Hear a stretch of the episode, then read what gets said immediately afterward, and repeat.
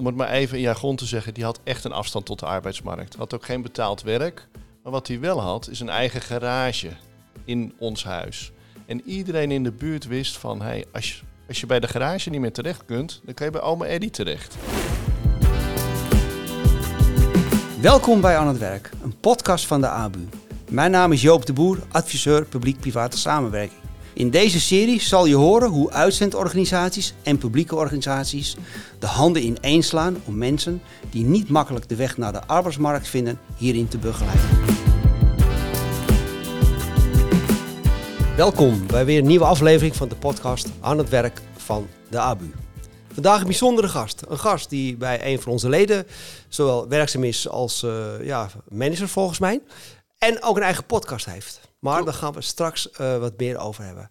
De gast die we hier nu aan tafel hebben is Andreas. Uh, ik ga Andreas niet zelf introduceren, dat mag hij helemaal zelf doen. Dag Joop. Nou, in ieder geval hartstikke leuk uh, dat ik hier ben. In Leinden. Um, mijn naam is Andreas Bouwman. Ik werk sinds 2017 bij Raakpersoneel. Daar ooit begonnen, ja, een soort van ZZP-basis doorge doorgegroeid naar marketingmanager, daar de marketingteam opgezet. Um, dat eigenlijk een beetje achter me gelaten, ook vanwege gezondheidsissues. En nu ja, mag ik mezelf innovatiemanager noemen. En dat betekent eigenlijk dat ik vooral projecten doe. Dus een van die projecten is mijn podcast Raakpraat. Mooi. Um, nou, Raakpraat gaan we straks ook zeker ook verder over praten. En het is Raakpraat ja. met uh, drie A's, hè? Ja, moet ik even zeggen. Zes ja. A's in totaal. Precies. Raakpraat. Ja. Uh, dit vak doe jij niet zomaar. Er is iets in jou waarom jij uh, een drive hebt om dit vak te doen, betrokken bent in de uitzendbranche. Ja. maar het is niet gewoon uitzendbranche ook wat jij doet. Hè. Je zit ook specifiek toch ook wel meer in een hoek, binnen raak ook, waar mensen niet zomaar aan het werk gaan. Maar wat drijft jou, of wat is ergens de, de, de, wat ja. jou geraakt heeft om, om te zeggen, goh, maar daar wil ik me gewoon voor inzetten? Nou, goede vraag. Um, de belangrijkste reden is eigenlijk, um, ja, ik ben begonnen bij Mark van Oosterhout. En hij, uh, ik kwam bij hem op een sollicitatiegesprek en toen ging het tussen mij en nog een paar marketeers. En ik was toen zelfstandige en ik had niet echt een marketingachtergrond. En hij moest kiezen tussen mij en nog een aantal kandidaten. En die andere kandidaten hadden allemaal, nou, HBO, universitair marketingachtergrond en die wisten allerlei termen. Ik niet, maar ik had wel een aantal succesvolle websites opgezet en ik kon gewoon goed met hem praten over van, nou ja, dit is volgens mij niet zo goed van jullie website, dit kunnen jullie nog doen. En ik werd aangenomen. En die cultuur waar ik toen in terecht kwam, van niet kijken van wat je gedaan hebt, maar gewoon eerst het gesprek aangaan. Wie heb ik tegenover me? Wat kan die persoon?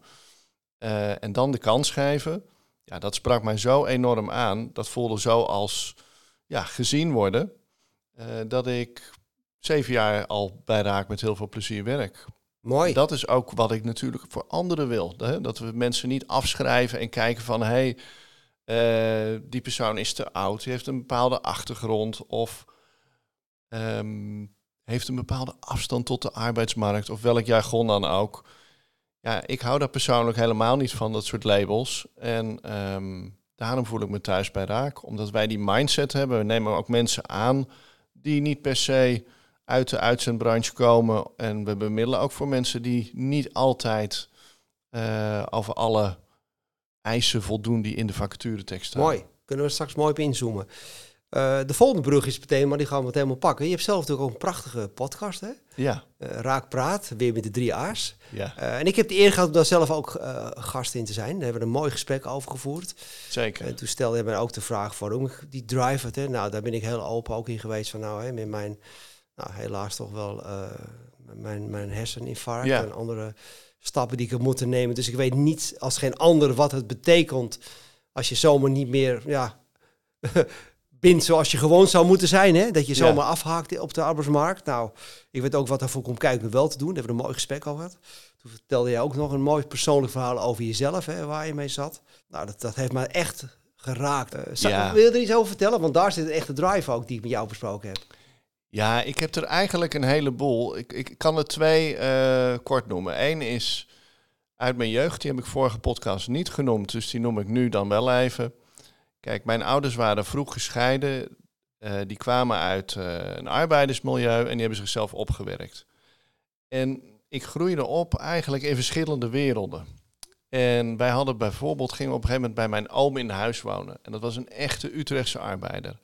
Die kon, ja, als je hem ziet, ja, praten super plat. Uh, om het maar even in jargon te zeggen, die had echt een afstand tot de arbeidsmarkt. Had ook geen betaald werk. Maar wat hij wel had, is een eigen garage in ons huis. En iedereen in de buurt wist van, hey, als, je, als je bij de garage niet meer terecht kunt, dan kan je bij oma Eddie terecht. Want die maakt je auto. En dat vond ik, uh, ja, dat, vond ik, dat zag ik als kind. En toen dacht ik van, waarom gaan we iemand afschrijven die misschien een heleboel dingen niet kan, maar wel super handig is. Dus dat is één ding. En zo kan ik nog wel meer dingen noemen uit het verleden. En ik weet niet precies waar je op bedoelt, maar ja, ik ben ook ziek geweest. Bedoel je dat? Uh, ja, dat, dat, dat raakte mij enorm. Want, want daar zit ook, daar zit enorm, hoe je dat vertelde. Ja, toen, toen, kon ik helemaal de drive voelen van waarom je echt ook, ook in, in, ja, ja. hier maximaal in zit in dit werk. Nou, snap ik, ja. Nou ja, tweeënhalf jaar geleden uh, kreeg ik de diagnose ja, beenmergkanker. En dat was best wel heftig. Uh, om te krijgen. Ik viel toen in één maand uh, meer dan twee, uh, 20 kilo af. Mijn prognose was redelijk slecht. Dus ja, ze zei toen eigenlijk van ja, de kans bestaat dat je binnen twee jaar niet meer bent. Je moet een transplantatie en gewoon heel erg heftig. En Mark van Oosterhout die kwam toen bij mij en die zei van, en ik zat in mijn hoofd nog steeds van ja, ik moet werken, dingen afmaken en werk is belangrijk. Terwijl ik er ondertussen bij zat helemaal mager. Uh, ja, ik kon echt helemaal niks meer. En hij zei toen tegen mij van Andreas, wat jij moet doen is beter worden en je niet aan werk denken. En sterker nog, jij mag helemaal niet meer werken voor mij. Je mag pas werken als de bedrijfsarts uh, daar toestemming voor geeft. Ja, en dat gaf mij zo'n goed gevoel, want ik snapte waar dat vandaan kwam. Dat kwam uit een goed hart van hem. Hij wou gewoon zeggen van, joh, laat dat los dat stuk. En toen kon ik dat accepteren. Hè, dat heeft me enorm geholpen. Ik kon dat accepteren, loslaten. Ja, en toen ik een maand of twee later uh, weer bij die dokter kwam, toen zei hij van, weet je, wat zijn jouw waarden weer beter? En ja, voor mijn gevoel zat dat heel erg ook gewoon in mijn mindset, dat ik dat gewoon allemaal kon loslaten. Puur focus op herstel. Um, en ik ben toen eigenlijk, ja, ik had in april zat ik in het ziekenhuis en in september kon ik alweer reïntegreren. En in januari werkte ik weer fulltime op mijn manier. Dus ik heb wel wat dingen aangepast. Maar die uh, kans die ik toen heb gekregen, hernieuwde kans en ook die steun die ik toen heb ervaren, ja, dat, dat vind ik typisch uh, raak. En dat nou, is, precies, uh, daardoor vraag ik je ook, want, want punt 1, je persoonlijk raakte bij me, dat ook dicht bij mezelf kwam natuurlijk. Hè? Dan ja. hadden wij een mooi gesprek. Maar er staat heel veel over, waar wij het precies altijd over hebben, ook met hè, mensen met een afstand tot de arbeidsmarkt. Precies. Op dat moment ben je zelf ook ja, tuurlijk. eigenlijk iemand met een afstand tot de arbeidsmarkt. Maar jouw werkgever, ja, die heeft dat niet zo gezien. Nee. Die zei gewoon, wij willen Andreas. nou ja, ik kijken wat we doen. En dat is nou precies ja. wat heel veel zegt over raak. Dat zegt heel veel over raak. En dat zegt... Uh, en dat geeft ook heel goed weer waarom ik daar een ja, aversie tegen heb als mensen dat zeggen. Afstand tot de arbeidsmarkt. Ja, op een gegeven moment hebben we allemaal, uh, kunnen we een afstand tot de arbeidsmarkt krijgen. Mijn oma Eddie, ikzelf. Ja, leven is, is lijden, heb ik wel eens ergens gelezen. Ja, op een gegeven moment, en het is niet alleen maar lijden, maar iedereen kan dingen tegenkomen op zijn pad. Ziek worden, e-, echtscheiding, faillissement. Uh, dingen kunnen gewoon tegenzitten in het leven. Nou, dan gaan we nu wel een stukje ook zacht commercieel zijn natuurlijk, want we gaan ja. over raakdiensten praten. Ja. Uh, maar voordat we dat doen, krijg je drie stellingen van mij te horen. Spannend, ja.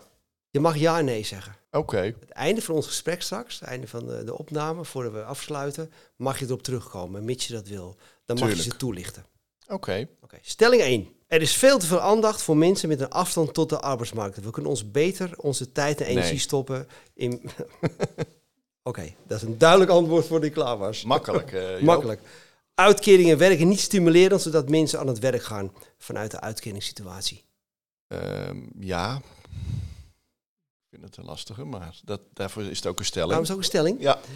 De uitzendbrand houdt zich liever niet bezig met mensen met een afstand tot de arbeidsmarkt, maar doet dit voor een beter imago bij het bredere publiek? Nee. Dankjewel. Nou, dan zullen we heel graag willen we even in de keuken kijken, natuurlijk bij Raak. Ja. Diensten. Wat doet Raakdiensten? Kun je in, een, het een beetje afpellen voor me en dan niet uh, heel uitgebreid, maar wat is Raakdiensten? Hoe is het opgebouwd? Waar staan ze voor? Wat doen ze? Ja, nou ja, wij noemen ons hè, raakpersoneel en we hebben verschillende diensten. Um, raakpersoneel heeft, is opgericht in 2009. We zitten vooral in uh, Noord-Brabant, Zuid-Holland en een stukje Utrecht. 17 vestigingen. En we zijn eigenlijk ja, um, de regiobank van de uitzenders. Dus dat we lokaal in de buurt zitten, in Drechtsteden, in Zuidwest-Brabant. Dat is een belangrijk uh, um, nou ja, voordeel voor onze opdrachtgevers, maar ook voor onze kandidaten. We zijn echt dat uitzendbureau om de hoek met werkwinkels in, in Alblasserdam, uh, Gorkum. Hè. Een, een, grote uitzending die heeft daar misschien één of twee vestigingen. Wij hebben daar een heleboel wat kleinere vestigingen. Jullie zijn echt lokaal zichtbaar. Echt lokaal zichtbaar. We sponsoren een lokale vo voetbalclub, dartclub, visvereniging, wielrenclub, noem maar op. Um, en daar zitten dan ook onze kandidaten en collega's. Dat is wel echt typisch, uh, hè, dat familiaire. Al zijn we geen familiebedrijf, we hebben toch iets familiairs. Um, dat uh, tekent ons dichtbij, is ook niet voor niks een van onze kernwaarden. En wij doen eigenlijk uh, alles, maar we zitten vooral in de maakindustrie. Dan gaan we de volgende stap natuurlijk een beetje maken waar we naartoe willen. Is natuurlijk om te kijken van, ja, ook raken, wat doet hij hè, voor? Hè? We hebben weer... Uh, we gebruiken toch maar even de terminologie mensen met de afstand tot de arbeidsmarkt. Hè. Ja. Kijk, impact maken is ook zo'n mooi woord, mensen alle impact. Maar voor mij is net als raak wel ook bijdragen aan toch wel ja, lastige vraagstukken. Die maatschappelijk uh, leven bij iedereen. Hè. We, we, hebben het over Oekraïnse mensen, vluchtelingen, mensen de bijstand, mensen dat we wee. Daar willen we met z'n allen voor inzetten om te kijken hoe kunnen we die weer een plek op de arbeidsmarkt geven, op wat voor manier dan ook.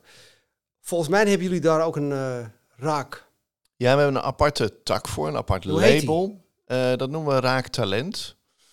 Dat is eigenlijk voortgekomen. Het is volgens mij een idee van Suzanne Blakenburg ooit geweest. En die heeft dat toen opgepikt met Bas van der Boom. Kun je even vertellen wie zij zijn? Want je noemt namen. Uh, ja, ik uh, zit nou wat namen te droppen ja. inderdaad. Maar Suzanne is onze directeur. Een van onze drie directeuren. En Bas van der Boom uh, is een van de managers van Raak Talent. En zij zijn met z'n twee eigenlijk dat ooit begonnen omdat een metaalproject heel erg goed liep. En dat was een samenwerking tussen de gemeente Oosterhout, als ik me goed heb, uh, bedrijven in Zuidoost of Zuidwest-Brabant, dus in de buurt van Oosterhout en zo, die hoek, um, om mensen om te scholen. En toen zijn er allerlei mensen omgeschoold, van bakkers naar het metaalbedrijf. En dat was hartstikke succesvol. En dat zagen we toen al, of eigenlijk zagen Suzanne en Bas dat toen al. Uh, en daaruit is raak talent voorgekomen. Dus dacht Kun je dan, dan een beetje vertellen over van, want je, hè, je vertelt net, hè, je lokaal hebben jullie sterk met vestigingen. Ja. En dan komt raak talent komt toch langzaam opzetten.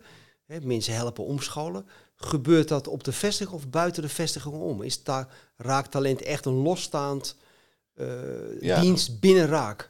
Het is een losstaande dienst. Dus in die zin hebben ze ook een apart, uh, aparte vestiging. Zitten in rijen. In de buurt van de vliegbasis daar. Uh, daar overleggen ze. Maar we hebben ook allemaal talentmanagers. Ik meen een stuk of zes. We hebben ook een vacature. Een hele leuke vacature, als ik die even mag promoten. Zeker. Um, en die talentmanagers die zitten ook heel vaak bij een vestiging. Want die samenwerking tussen de vestiging en de talentmanager is natuurlijk super belangrijk. Het kan zo zijn van, ja, ik heb een kandidaat gesproken, super aardig, super vriendelijk, alleen hij spreekt geen woord Nederlands. Ik zeg maar even iets simpels. Uh, en dat is wel nodig voor dat werk bij die opdrachtgevers, voor die openstaande vacatures die ik nu heb. Ja, kunnen we daar niet iets mee? En uh, ja, als er dan een talentmanager bij zit, die kan dan dat, toch dat gesprek aangaan met die persoon. En zegt van, nou ja, hoe lang wil je hier blijven? Wil je inderdaad Nederlands leren? Of wil je echt specifiek... Hè, stel dat het een Oekraïense vluchteling is. Nou, dan hebben we dit voor je. We hebben traject A, we hebben traject B. En dan kan daar meer tijd in geïnvesteerd worden. Dus als ik het goed begrijp, de kandidaat is gewoon op de vestiging. Bij de incident wordt gesproken. En de talentmensen is daar aanwezig. Hé, hey, maar hier moeten we iets meer voor doen. dat, is één, ja. En dan gaat hij kijken, wat is daar voor maatwerk nodig? Als ik, corrigeer me, om, om, om die kandidaat daar te krijgen waar hij naartoe zou willen, de eerste stap. Klopt. Dus uh, dat is één uh, tak van de instroom. Ze werken ook samen met het UWV bijvoorbeeld of met gemeentes. Nou, en wat doen ze dan samen met UWV? Wat is, hoe moet die samenwerking zien? Nou, wat ik weet is dat ze dan kijken van hey, welke groepen zijn geïnteresseerd en bemiddelbaar voor bijvoorbeeld werken in de techniek. En dan maakt uh, volgens mij het UWV, en ik twijfel enigszins omdat ik daar niet bovenop zit, maar wat er ongeveer gebeurt is dat er een uh, screening bijvoorbeeld is en dan zegt van nou deze mensen die hun uitkering loopt bijna af en die, die willen graag, gaan dat gesprek aan. En zo komen ze in contact met mensen. en dan weten ze natuurlijk welke bedrijven openstaan om bijvoorbeeld een ja, traject op te zetten met, met, deze, met deze groep. Ja, want, want zeg je traject, dat vorige keer ook over een mooi project. Als jullie zo'n project gaan samenstellen, hè, of een mhm. traject, dat doe je samen natuurlijk met eventueel een publieke dienst of met een, met een opdrachtgever waar Klopt. de kandidaat gaat werken. Hoe, hoe stel je dat samen? Hoe vlieg je dat aan met, met, vanuit de talentmanager? Kun je daar iets over vertellen? Hoe moet ik dat zien? Er is een kandidaat bij de talentmanager die denkt, hey, hier moeten we iets voor opstarten. Hoe wordt zo'n traject dan ingezet in samenwerking natuurlijk met, met de opdrachtgever, van waar de kandidaat komt te werken? Ja, nou, dat is een goede vraag. Kijk, het is, van nature is het gegroeid vanuit een aantal, de wens van een aantal bedrijven die zeggen, nou, wij willen best investeren erin. Hè, en wij zien dat die ideale kandidaat er gewoon niet meer is. Dus die zien een economische noodzaak om erin te investeren. Dus dat is één. Um, met de ervaring die ze dan hebben met bepaalde bedrijven en het UWV en de gemeente, uh, starten ze dan zo'n project. Maar we proberen nu steeds meer vooruit te kijken. Dus bijvoorbeeld met Event Steel hebben we al in de overeenkomst vastgelegd van oké, jullie willen soms iemand hebben die ervaren is, prima, gaan we die vinden. Dat is gewoon werving en selectie of uitzendbasis, maakt niet uit. Maar we hebben ook eens in de twee maanden hier een rondleiding voor geïnteresseerden. Maar als je mag onderbreken, dus ik hoor hier dus heel moois. Op het moment dat jullie een overeenkomst maken met een nieuwe opdrachtgever. Ja. En in de overeenkomst willen jullie al vastleggen dat je dus ook op die manier, dus aan mensen die minder makkelijk instromen, daar ruimte voor creëren door het vast te leggen in een contract. Dat is eigenlijk ons grote doel en de uitdaging van komende tijd. We willen ons ook positioneren van, hey, ehm, doe je aan strategische personeelsplanning, dan kan raak talent daar een mooie aanvulling op zijn. Want soms dan heb je iemand nodig. Als ik in mijn marketing team uh, vijf mensen heb en drie mensen gaan in één keer weg, ja, dan wil ik minimaal één ervaren goede marketeer die ruim ervaring heeft. En daar is niks mis mee. Je wil gewoon dat je werk doorgaat. Maar als je zegt van ja, we groeien en volgend jaar heb ik één of twee mensen nodig en die kan ik best inwerken, dan maakt het mij niet uit wat voor achtergrond ze hebben. Ik, ik, heb in mijn eigen team heb ik ook gewoon geselecteerd op um, ja, dan liet ik zo'n opdracht maken. En dan vroeg ik van, nou, hoe kom je aan die kennis? Die zei, ja, heb ik op YouTube gezien. Nou ja, ook prima. En die zijn bij ons gewoon op de marketingafdeling gekomen. En als bedrijven ook die mindset hebben, zoals... En ze kijken vooruit en zeggen van, nou ja, ieder kwartaal kunnen wij wel x aantal personen gebruiken. En het maakt ons niet uit wat hun leeftijd is of wat ze gedaan hebben. Wij gaan gewoon tijd als ze maar gemotiveerd zijn. Ja, dan kunnen we planning maken. En dan kunnen we zeggen, oké, waar kunnen we die mensen vandaan halen? Uit de vestiging, bij het UWV. Verschillende bronnen hebben we dan. Hey, nou, nou is dat niet altijd succesvol. Het zal ook wel eens minder succesvol gaan. Uh, kun jij redenen noemen waarom het soms niet lukt? Of zijn daar specifieke belemmeringen voor te benoemen? Je zegt, nou ja, daar hebben we ook van geleerd. Maar heb je specifiek gezegd, goh, daar is het echt mis op gegaan. Daar hebben we van geleerd om het de volgende keer beter te kunnen doen? Ja, natuurlijk. Hè, ondernemen is doen, is falen, is groeien. Ik bedoel, dat hebben wij zeker met Raaktalent. Het was echt een nieuw label, iets heel nieuws voor ons. Dus we hebben genoeg uh, momenten gehad dat we dingen niet helemaal goed hebben gedaan. Heb je een voorbeeld zeggen, nou, daar hebben we echt van geleerd. Dat mag ons niet meer overkomen. Um, nou, dat is een goede vraag, Joop. Dus ik even hard te denken. Ja, we hebben bijvoorbeeld Jij Maakt Het uh, gehad. Dat was, zagen we echt een noodzaak voor operators. En uh, dus dat machineoperators, die zijn enorm gewild. Hè? Die bedienen machines. En toen hebben we met het ROC hebben we dat proberen op te zetten om een nieuwe opleiding te starten. Specifiek voor machineoperators, want die bestond uh, niet. Daar hebben we veel tijd in geïnvesteerd, geld in geïnvesteerd, website gemaakt, campagne gemaakt. Uh, de aanwas was best oké.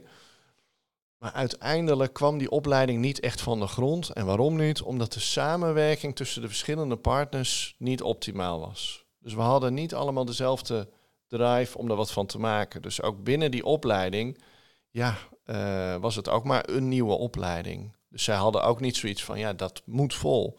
En wij hebben natuurlijk een commerciële drive ook. Wij willen gewoon die, die klas vol hebben met, uh, met jongeren. Ja.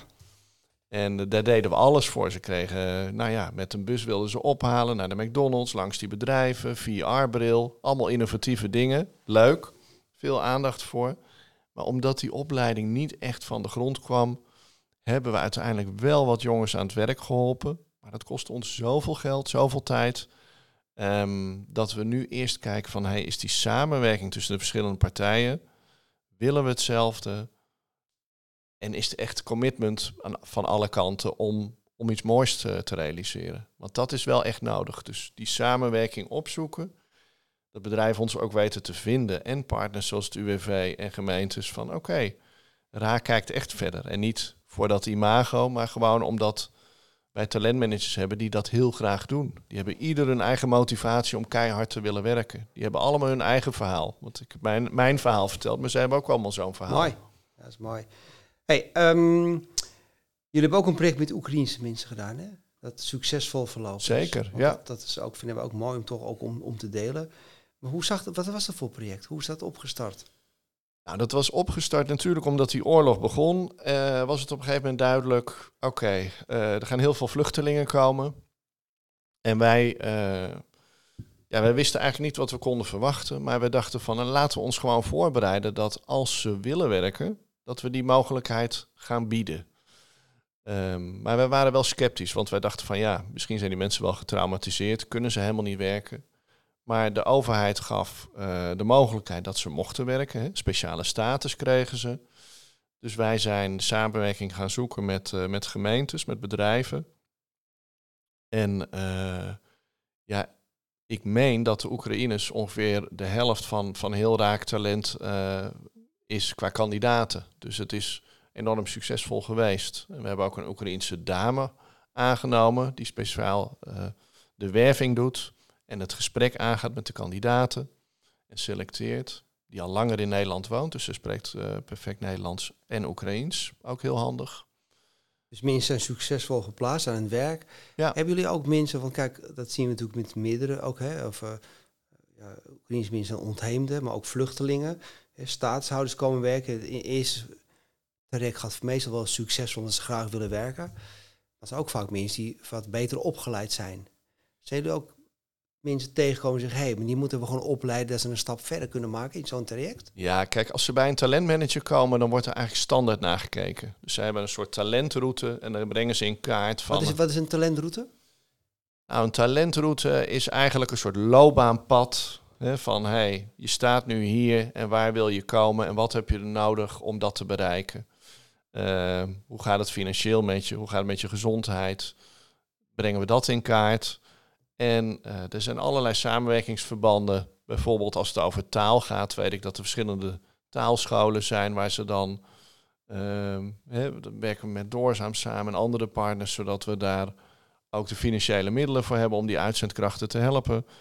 En ja, dan krijgen ze een taalkursus of ze krijgen een cursus uh, heftruck. Of als ze hoger zijn opgeleid of andere wensen hebben, dan gaan we daarin maatwerk bieden. Dat is ook echt heel vaak maatwerk. Dus het is ook moeilijk om Um, een voorbeeld te geven van wat voor iedereen werkt, omdat het zo vaak maatwerk is. Een talentroute is een individueel pad. En we hebben een heleboel samenwerkingen. Wordt en zo'n talentroute ga, doe je een startpunt en dan werk je naar een soort stip op de horizon waar je mensen naartoe begeleidt. Ja, dat, en het idee is dan ook dat we dus bijvoorbeeld één keer in de maand... Robin Visser is degene die dat bij ons op, op heeft gezet en ook gaat uitrollen. En dan komen we ook langs. Hoe gaat het nu? Dan gaan we met de opdrachtgever praten, gaan we met de kandidaat praten. Um, en, dan, ja, en dan kijken we of we, of we op lijn zitten, op koers zitten. Nou, ik hoor heel veel mooie voorbeelden hè, waar, waar jullie succesvol in zijn. Uh, hoe jullie dat doen, ook wat belemmeringen gehoord. Als je nou de toekomst vooruit kijkt, hè, want we kijken willen ook natuurlijk vooruit. We hebben nog steeds heel veel mensen die nog helaas die weg naar de arbeidsmarkt niet zelfstandig vinden. Wat moet, kunnen we met z'n allen nog beter doen? En niet alleen vanuit raak talent, maar gewoon met z'n allen beter doen om de groep mensen die nog niet aan het werk is, maar wil werken. Wat kunnen we nog meer doen om te zorgen dat we meer mensen op de arbeidsmarkt krijgen? Want het is een enorme krapte. Ja. Dat lezen we dagelijks. We zien zelfs dat in 2024 de groei gaat stoppen van mensen instroom, omdat bedrijven minder vacatures gaan stellen, omdat ze gewoon de productie niet meer aan kunnen. Dus we moeten afschalen in productie. Wij kunnen als, als uitzendbranche, als geen ander, snel schakelen. We kunnen inspringen op belangrijke thema's in de, die maatschappelijk van belang zijn. Nou, één daarvan is, en misschien het allerbelangrijkste, de economie draaiende te houden. Ja. Nou, nou, we hebben een grote groep mensen die eraan mee kan werken. Wat kunnen we met z'n allen beter doen? Nou, ik denk dat de samenwerking, en dat is misschien een beetje een cliché, maar dat is toch wel echt super belangrijk. Dat je echt met z'n allen samenwerkt. Want als de één partner niet meewerkt, of dat nou de opleider is of de gemeente, of dat wij dat zijn, omdat wij niet de aandacht kunnen hebben. Want uh, laat ik beginnen bij onszelf. Als wij in een gebied geen talentmanager hebben, ja, dan functioneren wij ook niet optimaal. Dus die samenwerking die is heel belangrijk. Er moet en ook een samenwerking van uitzenders onder elkaar in regio's? Ja, lijkt me heel mooi. Ja. Waarom lijkt het je mooi? Um, omdat sinds ik begon bij Raak had men al de mond vol van ja, de kandidaat centraal stellen. Ja, wat betekent dat nou eigenlijk echt? Ja, dat betekent ook dat je verder kijkt naar je eigen vestiging. En dat kijk, betekent misschien ook wel dat je verder kijkt naar je eigen bedrijf. Mijn stip op de horizon, wat ik gaaf zou vinden, is als we gewoon als alle uitzenders als doelstelling hebben, bewijzen niemand af. Dat zou een hele ambitieuze doelstelling zijn. We wijzen niemand af. Dat betekent niet dat je dan iedereen gaat plaatsen, want dat kan niet. Maar het betekent wel dat je iedereen helpt, adviseert, verder helpt of eer, eerlijk terugkoppelt van um, een werk bij een normale werkgever zit er, zit er niet in. Die mensen zijn er natuurlijk ook. Dan hoor ik jou een hele mooie wens hebben. Wij wijzen niemand af. Ja. Ik vind het een hele mooie trouwens. Uh, was er voor nodig om bij jullie te zeggen, wij wijzen niemand af? Wat moet je ervoor in beweging zetten om dat gewoon ook gewoon te gaan doen? Nou, wij zijn er hard mee bezig. Bijvoorbeeld door uh, raaktalent te integreren met de rest van, uh, van raakpersoneel. Zodat er op iedere vestiging, dat iedereen weet van oké, wat kunnen we doen als we nou het, uh, persoon A niet direct kunnen plaatsen op vacature B. Nou ja, wat kun je dan doen? Dan kun je toch het gesprek aangaan. A met die kandidaat. B moet je het gesprek aangaan met de klant. Oké, jullie hebben nu vacature A en dan hebben jullie een ervaren iemand nodig. Hebben jullie ook op de langere termijn mensen nodig waar jullie wel tijd voor kunnen vrijmaken voor strategische personeelsplanning, voor iemand opleiden? Is dat zo? Nou ja, dan kun je dat bij elkaar brengen. Maar daar is gewoon heel veel aandacht voor nodig en ook menskracht. Wij hebben ook mensen nodig. We gaan langzaam naar het einde toe. We weten, we gaan nog naar drie stellingen toe. Maar ik wil ook even anders eindigen. Want in jouw podcast begin je altijd met een openingsvraag bij iedereen. Ja. Ja, en die weet je natuurlijk wel. Jazeker, ja. Toen jij op de middelbare, op middelbare school zat, wat wilde je toen worden? Die wil ik wel voor jou ook weten. um, toen ik uh, kind was, als zesjarige, wilde ik schrijver uh, worden. Zes, zeven jaar. Schrijver of tekenaar. Ja, en dat is eigenlijk toch wel gelukt. Want ik ben toen copywriter geworden en ik, ik schrijf nog steeds heel graag. En ik maak met een podcast ook verhalen. Dus eigenlijk vind ik verhalen vertellen, vind ik... Uh, vind ik super mooi. En dat, dat ben ik geworden. Op de middelbare school had ik geen idee wat ik wilde worden. Ik was een hele. Ik kon mij heel slecht motiveren uh, op school. Um, dus toen had ik echt geen idee. Toen dacht ik zoiets van ja, journalist lijkt me wel leuk of zo. Maar dat heeft nog een tijdje geduurd voordat ik. Ik was pas in de dertig toen ik echt meer helderheid had wat ik wil worden. Mooi. Hey, we gaan even naar de afronding en dan hebben we de drie stellingen. Ik ben benieuwd. Uh, of je daar nog verder op in wil gaan. Stelling 1 was: er is te veel aandacht voor mensen met een afstand tot de arbeidsmarkt. We kunnen beter onze tijd en energie stoppen in werkende mensen. Toen zei je volmondig nee. Nee, tuurlijk niet. Nee. Ehm, ik vind gewoon dat we het contact met iedereen uh, moeten aangaan. even de labels uh, loslaten. Gewoon kijken wie heb je voor je. En daar, dat is het startpunt. Klaar. het tweede was, uitkeringen werken niet stimulerend. Voor mensen die in een uitkeringssituatie zitten om weer te gaan werken. Ja, en daar twijfelde ik ook. Want op zich klopt die stelling, denk ik. Als je een uitkering hebt uh, en je kunt ervan rondkomen dan stimuleert dat niet per se om te gaan werken. Dus is dat de stimulans? En uh, ook daarin moet je weer kijken naar de persoon. Um, ik heb een andere alme gehad, ja, die heeft nooit echt gewerkt. Ja, die had ADHD. Eh, dat was een, een figuur die je geen enkele werkgever zou toewensen. en die heeft zijn hele leven in de uitkering gezeten. Um, en dan is toch wel even de harde conclusie dat die mensen er ook zijn. of de duidelijke conclusie. En ja, ik ben blij dat we in een land wonen dat hij kon rondkomen. En ja. Duidelijk antwoord. Hebben we de stelling drie. De uitzendbrand houdt zich liever niet bezig mensen met een afstand tot de arbeidsmarkt, maar doet dat maar om imago te verhogen voor het bredere publiek. Nee, ik heb met alle consultants spreken. Ik doe ook medewerkers tevredenheidsonderzoeken. En dan vraag ik ze van, joh, waarom werk je bij ons? Ja, omdat we mensen willen helpen. Daar komt het gewoon op neer. Hè? Dus onze consultants, wat bij andere uitzendbureaus intercedenten of recruiters worden genoemd.